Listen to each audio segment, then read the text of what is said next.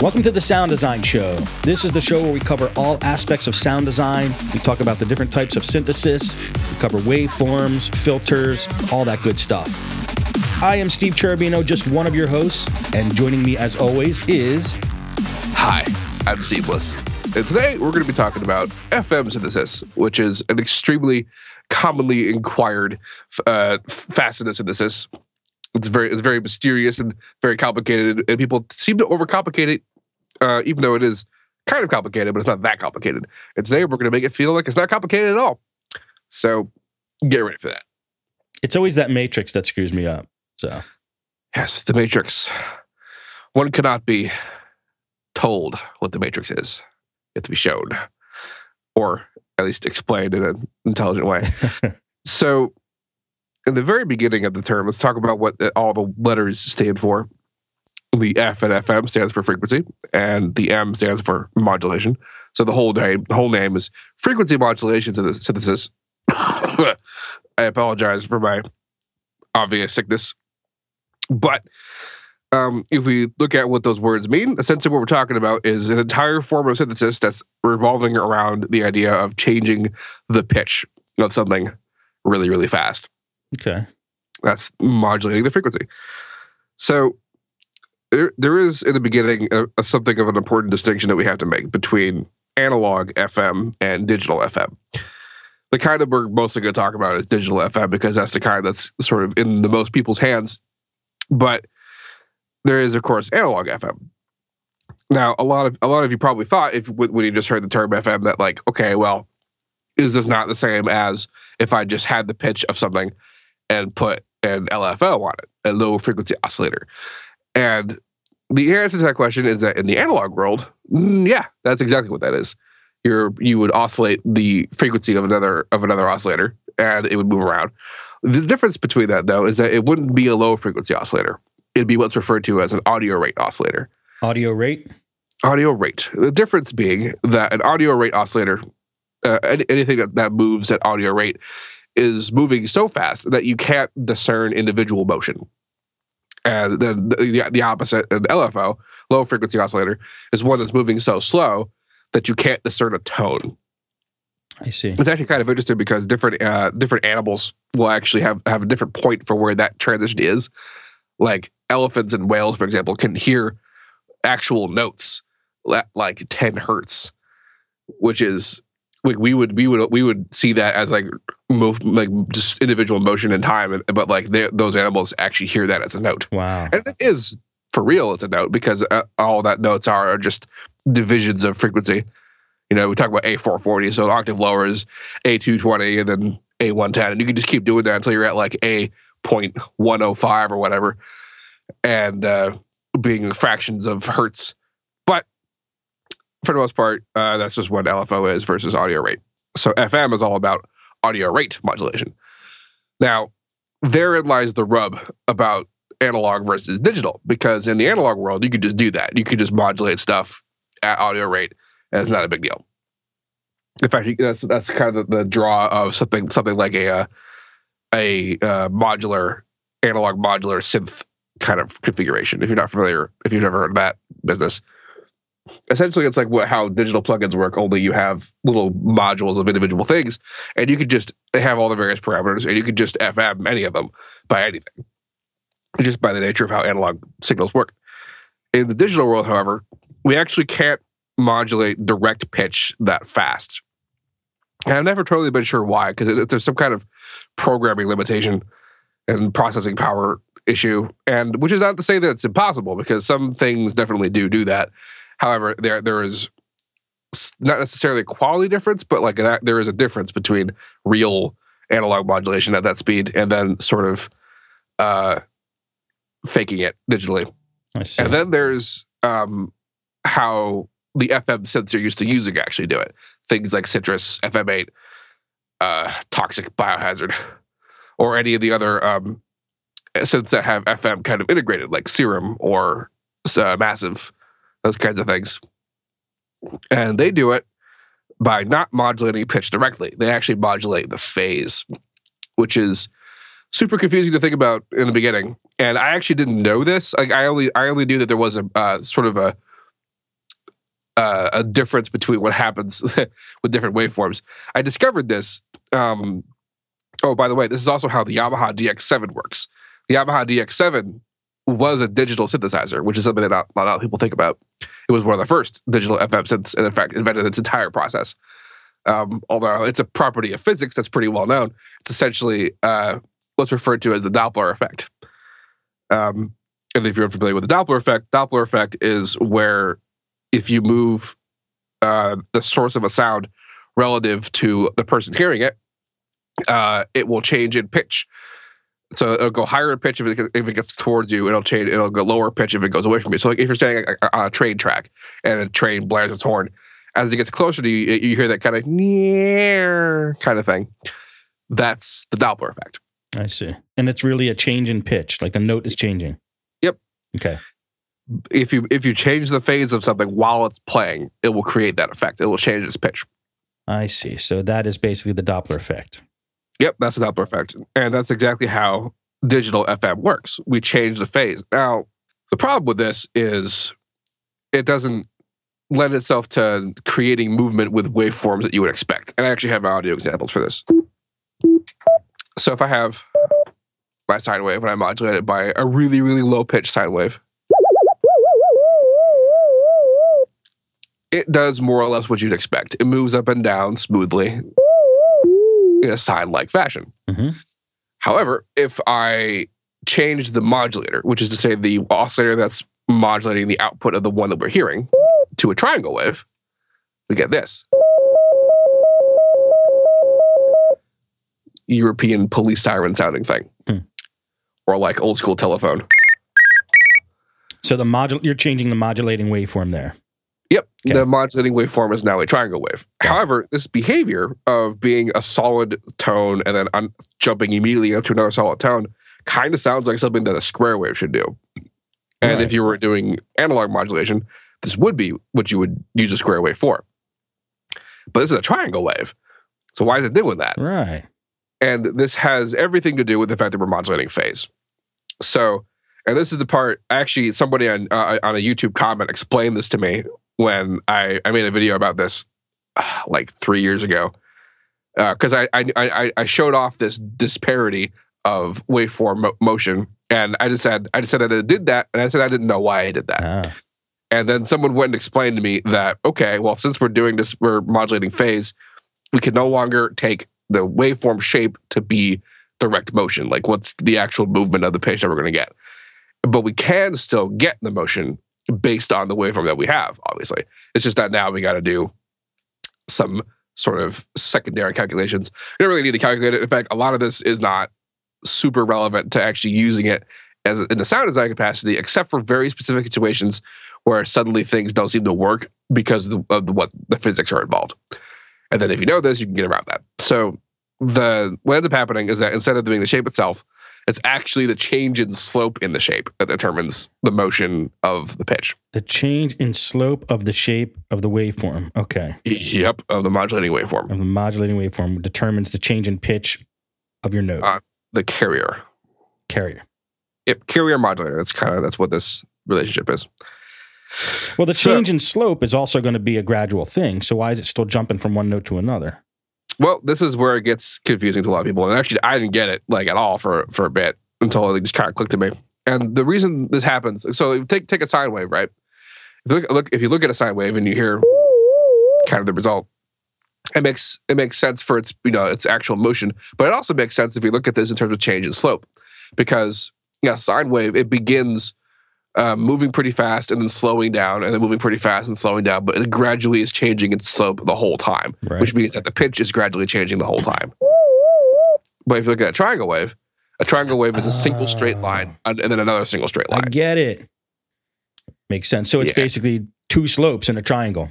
The slope of the two- triangle It's and the, two, Right. It's two unchanging speeds, and so we get two unchanging pitches. got it. So the unchanging speed part is actually very important because if you uh you can actually do this manually um, in something like Sytrus, which allows you to modulate phase manually. If you just link it to um, something that you could put like you know like a knob or whatever, or like a mod wheel, or just your mouse.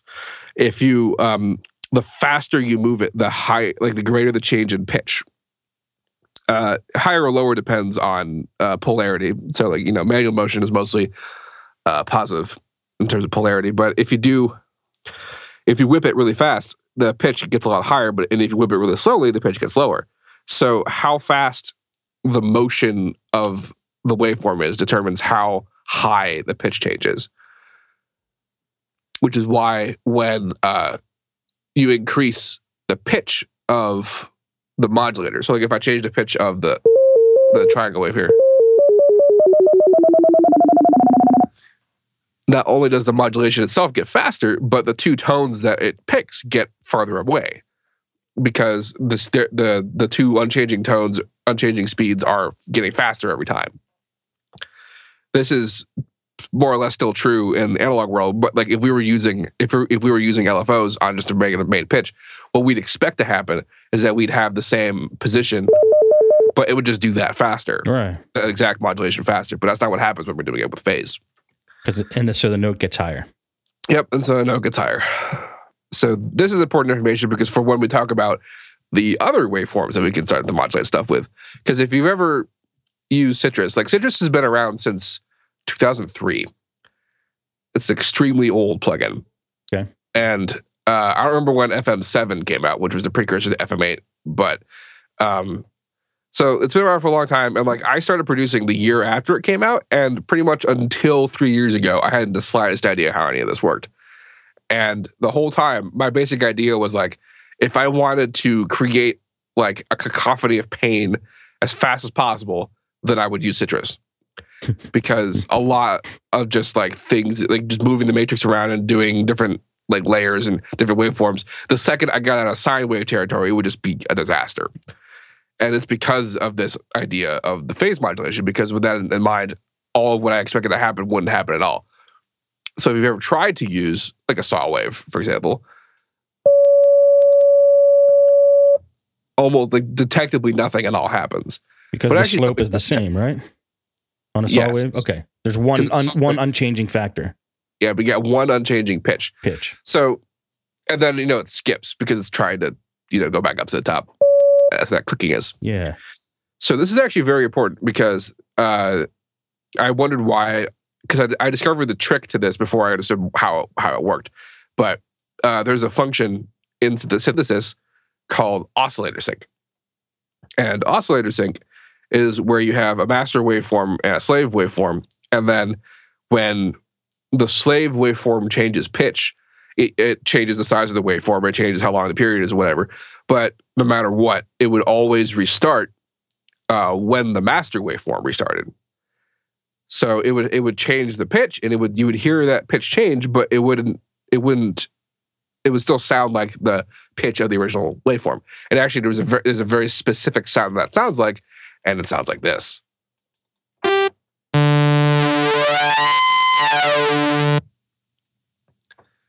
And that also happens to be what it sounds like when you FM a saw by a saw.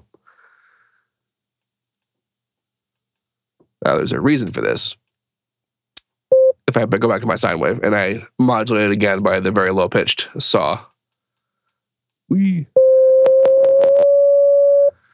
we can hear that. While it's just static when it's all the way up there, getting up there actually does do something. It's changing its pitch. So we have that one unchanging pitch, but it's a different pitch from the original itself. And that's important because what's happening is that it's changing it's changing the pitch of the original waveform, but it's restarting according to the size of the saw that we're get, we've given it. Okay. In this case, it's really, really, you know, low. But as I as I increase the, the size of that, it also gets higher in pitch because what we talked about before. Right.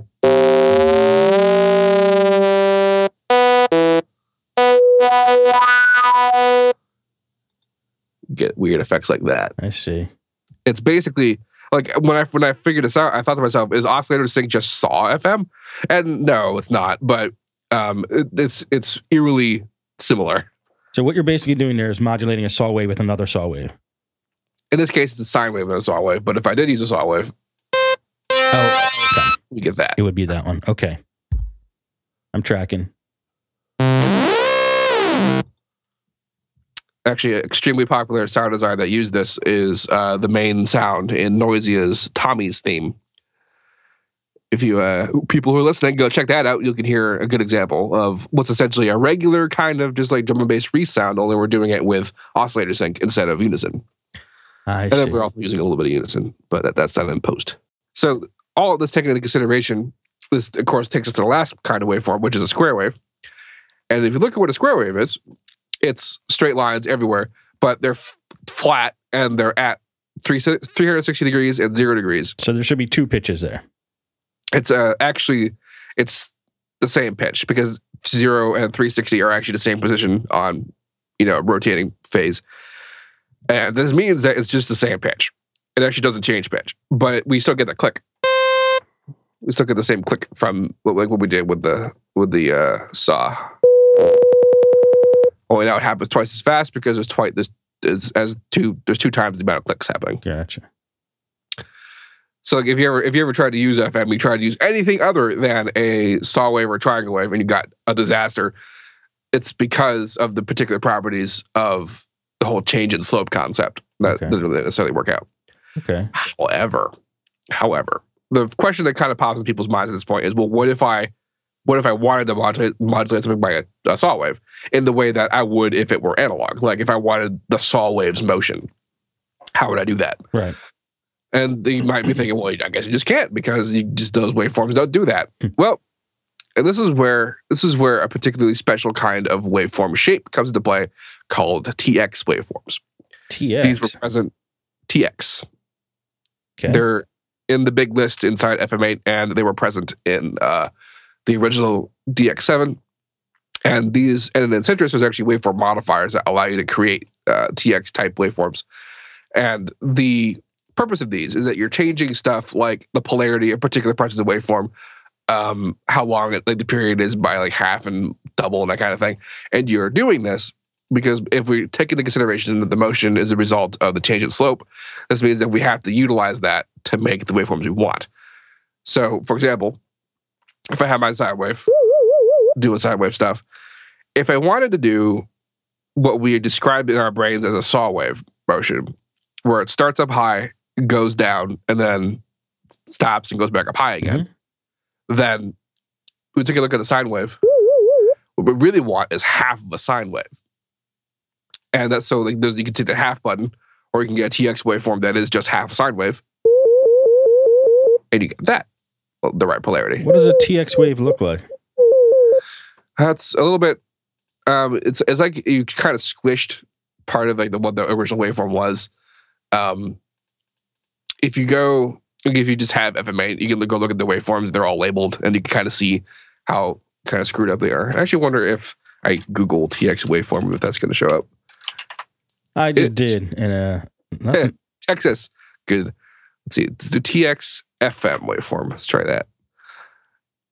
Uh, principles of modern radar. Okay, that's uh, yeesh. is it like a sine wave kind of with the tops chopped off? Sort of. It's um, like if, uh, a sine wave. If you look at the modulation, like the modulation, the oscillation of a sine wave, you have that. It it, do, it does the first hump positive, goes down to zero, then the second hump negative, and so like the first modifier on Sytrus, the half mode, what that does is that it it only has the first hump. It's only the first uh, half of the sine wave, which is the positive polarity, and it stretches that over the whole length of what was originally um, the full oscillation, so that that oscillation is now just the top half of the sine wave. There's this other one called even, which uh, essentially doubles the pitch of a sine wave, but it squeezes the entire sine wave into only half the period and then silence on the other half of the period. So it should be like a rapid rise in pitch. Kind of only like uh, if I were to just play what that sounds like. Like here's that, and then here's that's the uh, even, and here's half, and then here's uh, absolute, which is actually pretty close to a process called rectifying or rectification. It's an electrical engineering term where you um, only have the waveform on one polarity, but you still have both uh, halves of the oscillation. So essentially switching the polarity of one half to be with, on the same with the other half. And polarity means flipping either from positive to negative. Yeah. Got it. Uh, this may or may not be how like triple rect- like double and triple rect- rectifier guitar cabinets work. I actually know li- little to nothing about actual electrical engineering, so don't quote me on that. Like the, Ma- the Mesa Boogie rectifier. yeah. So, although if you want a good time, go to YouTube and look up full bridge rectifier. Full, let me make sure that's right. Full bridge rectifier. Yep, and it's the extreme. It's the very first video from a guy called Electro Boom, and it's entitled "Making a Full Bridge Rectifier," and it's the greatest thing you'll ever see. Oh man, I got to check that out. Cool. Yeah. Uh, what else is important? So, the key thing about digital FM is that you don't have a lot of the problems. Oh well, I call them problems. A lot of people call it the nature of of analog sort of synthesis, and then that nature is that um, the waveforms are always moving. They're never in phase. They don't stay the same pitch. There's drift, all that unpredictableness that kind of thing, which makes it extremely hard to like daisy chain FM in a way that is any in any way stable.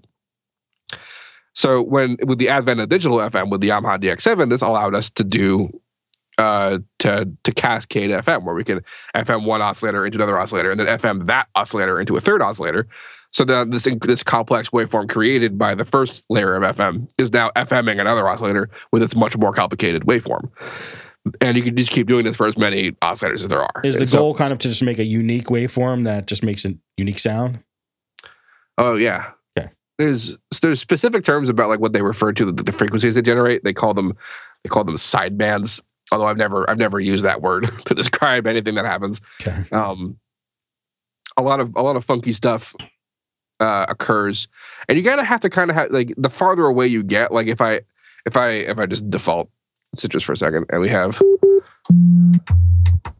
a bass tone. If I if I'm one by two, and then three into two, then four into three. Like every time I do that, like the effect becomes a bit more uh, pronounced. So like I want to actually have like a light touch on the later oscillators because it can get really hard when you move it around like that. Wow. And this is just all sine waves, and they're all the same pitch. Like I didn't do a lot to get there. It still sounds cool. It's a neat, it's a neat bass, B A S E sound to kind of start with. Right. Um, although this actually okay, so this is actually a very important facet of how to do how to do FM. Because you when you look at Sytrus, you have like you have the Matrix. You look at FM8, you have its version of the Matrix, and in FM8 anyway, you have like the sort of direct modulation that you can automate, and then uh, internal automation on various things. But like the key, the way that you change FM, like the intensity of FM, because you can't automate the Matrix inside Sytrus, is that you change the volume of the modulating operator. So how loud operator two is is how much FM is going into operator one, Okay.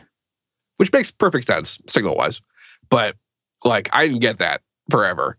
And it took me it was it was took way too long for me to have to arrive at that information in the world's crappiest tutorial. And like when I did, it, I was like, oh, of course, because they got you don't really have a way to modulate the matrix in the way that makes sense. And so then like, oh, it's exactly the same as if I just move the volume of that one oscillator. And then the whole world changed. That was great. That's that's true. This all this stuff that we're talking about, by the way, is true for every single digital FM synth. okay. They all work exactly the same way.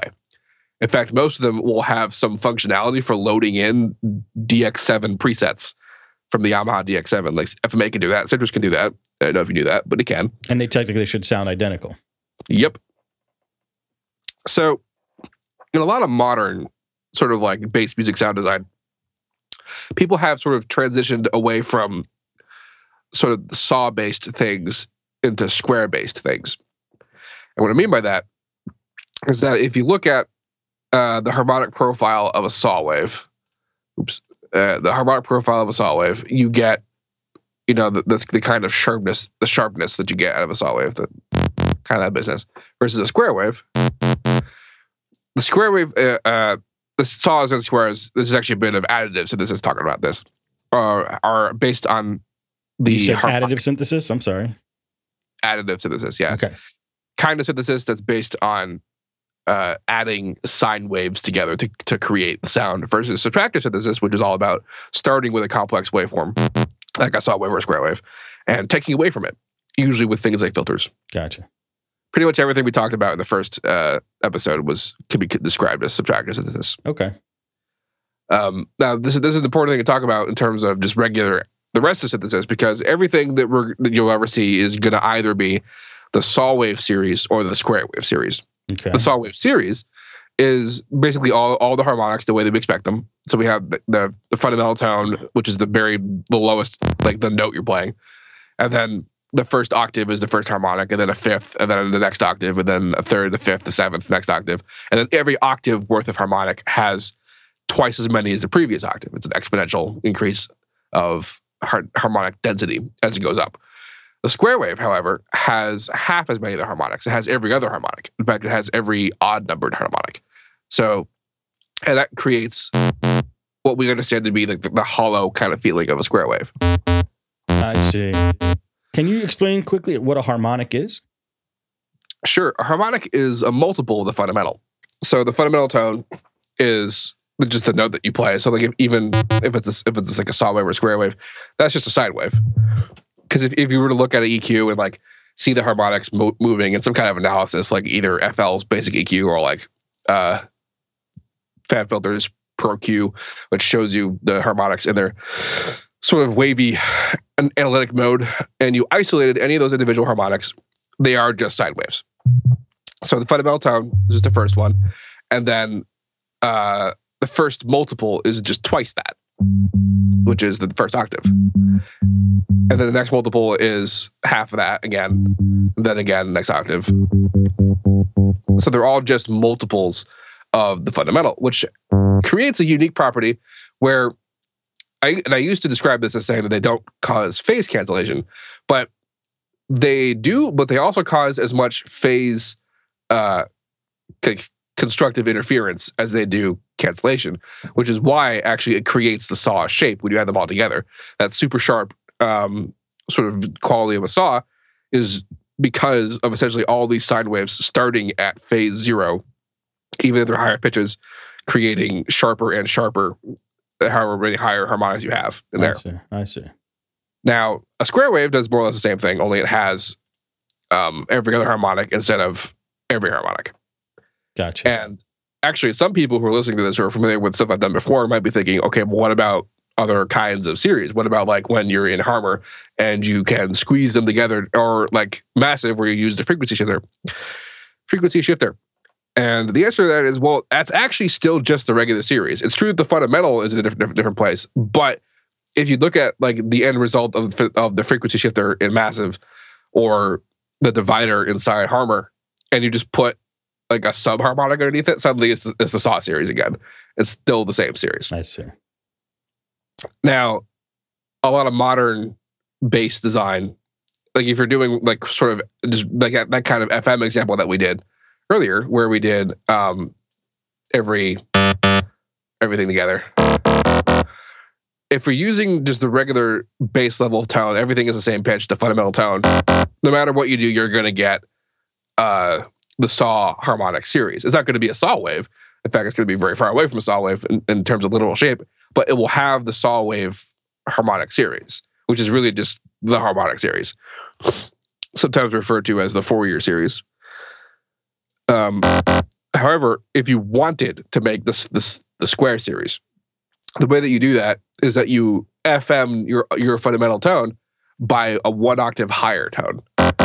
So I have this whole cascading thing. It's essentially they're all they're all uh, higher, or rather fundamental tones. I'm going to turn all of them into an octave higher, and then when I do that, not only is it actually going to increase the intensity of FM because remember higher pitches mean faster motion of phase, which means higher intensity of FM.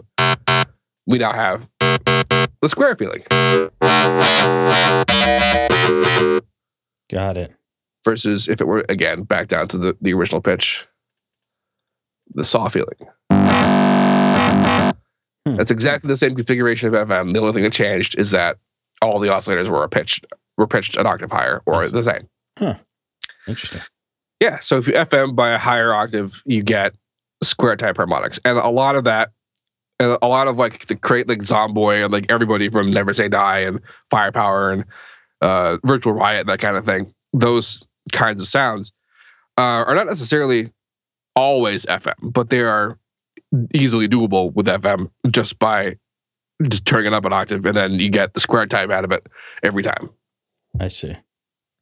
Wow, man, that's a neat trick. It's pretty good.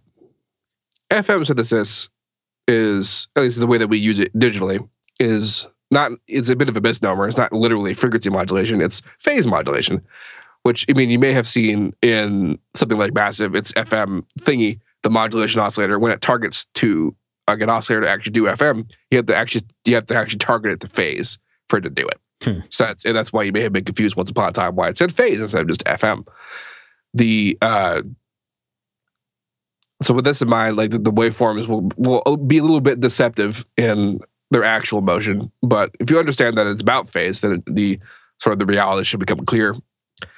Um, it is an extremely versatile kind of synthesis. It's not just because of how ridiculous it is and how easy it is to make just like harsh and terrible things, but it's it's second only to additive synthesis and its ability to do physical modeling, which is very important. Ah, it's super good at like being able to create harmonics and frequencies just kind of out of nothing because of the motion of particular harmonics and or even just sine waves. And actually here's an example. I'm going to get i have a i have a Sytrus preset here that is it was my attempt to uh it's a, i have a folder there it is it's my attempt to resynthesize a kick drum and this kick the kick drum was modeled after um, a metal kick drum. So like a just a regular like drum kick drum drum set kick drum.